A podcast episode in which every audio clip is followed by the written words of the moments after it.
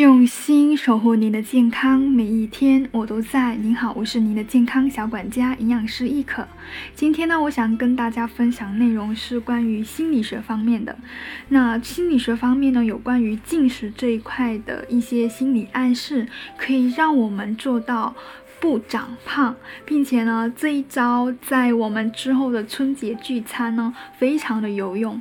那我们直接进入主题吧。2020年呢过得很快，因为疫情呢，我们很多时间都是在家里度过，不敢随便出去外面走。然后最近冬天呢，天气又比较冷，所以很多人都宅在家里，体重呢就不知不觉悄悄的长起来了。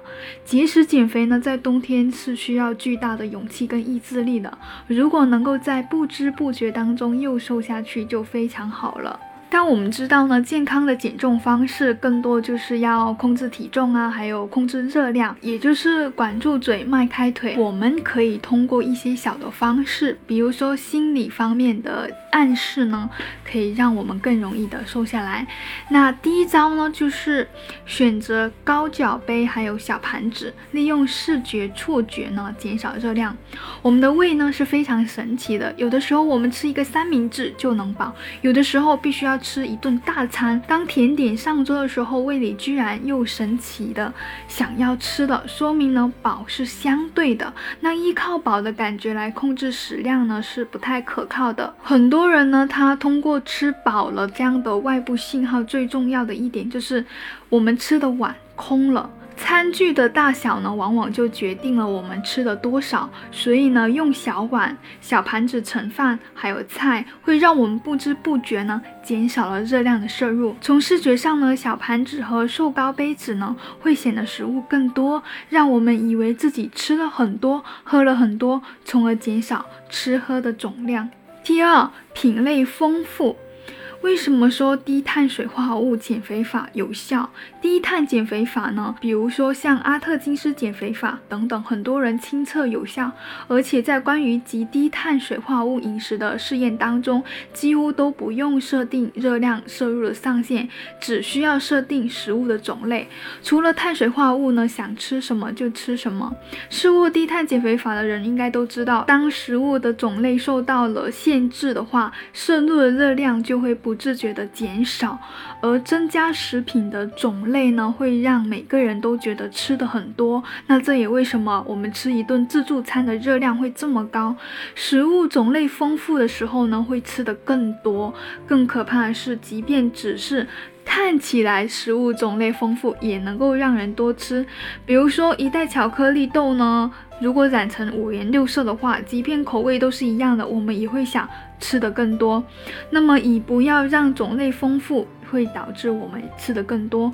做菜的时候，如果是我们自己做的话，可以减少种类，不吃三菜一汤，而是吃1到2种的菜品的料理就好了。特别是像这种一锅出，既有蔬菜又有主食，就可以很好的控制热量。不要一次性买太多的种类，而是一次只买1种，而且买小包装的，不要买多口味的。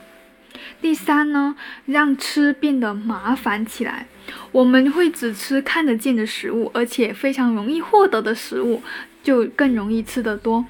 比如说我们用玻璃或者透明的碗装的食物呢，会让人更容易吃得多，因为我们看得到里面碗中的食物，就会下意识的想要把它吃完。这也就是为什么很多甜品都会用透明的小杯子装。如果说把同样的甜品放在不透明的饭盒里，那么它们对我们的诱惑力呢就会大打折扣的。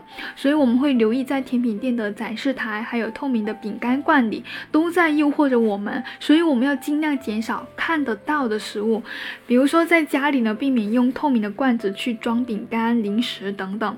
我们都是很懒的，我承认我也是。比如说我把零食放在手边的话，在工作的时候看到它，我就会想去吃它。那么如果它放了我很远，我没有看到它，那么我就不会有想要吃它的冲动。所以对付一些爱吃零食的，最好的办法就是让吃零食变得更加困难一点。第四呢，避免人多的时候一起吃饭。有的时候我们吃饭并不是因为饿，而是因为大家都在一起吃，又或者说我们因为开心要庆祝。特别是最近年底了嘛，很多公司会开年会，所以呢很容易聚餐，吃的就多了。那么如果在聚餐的时候呢，我们就吃的时候速度慢一点，种类吃的少一点，不要把碗里的东西吃光，好像自己还没有吃完这样的感觉，然后就可以很礼貌性的回绝，再盛一碗饭的盛情了。并且呢，我们在选择座位的时候，尽量坐在素菜还有低热量菜的旁边，避免坐在油炸的食品还有点心旁边，这样的话就不会总的想去吃那些热量。那希望大家听完这几点的方式呢，可以稍微尝试一下，看看对自己是否有用。希望你们都能够减肥成功，变得非常好看。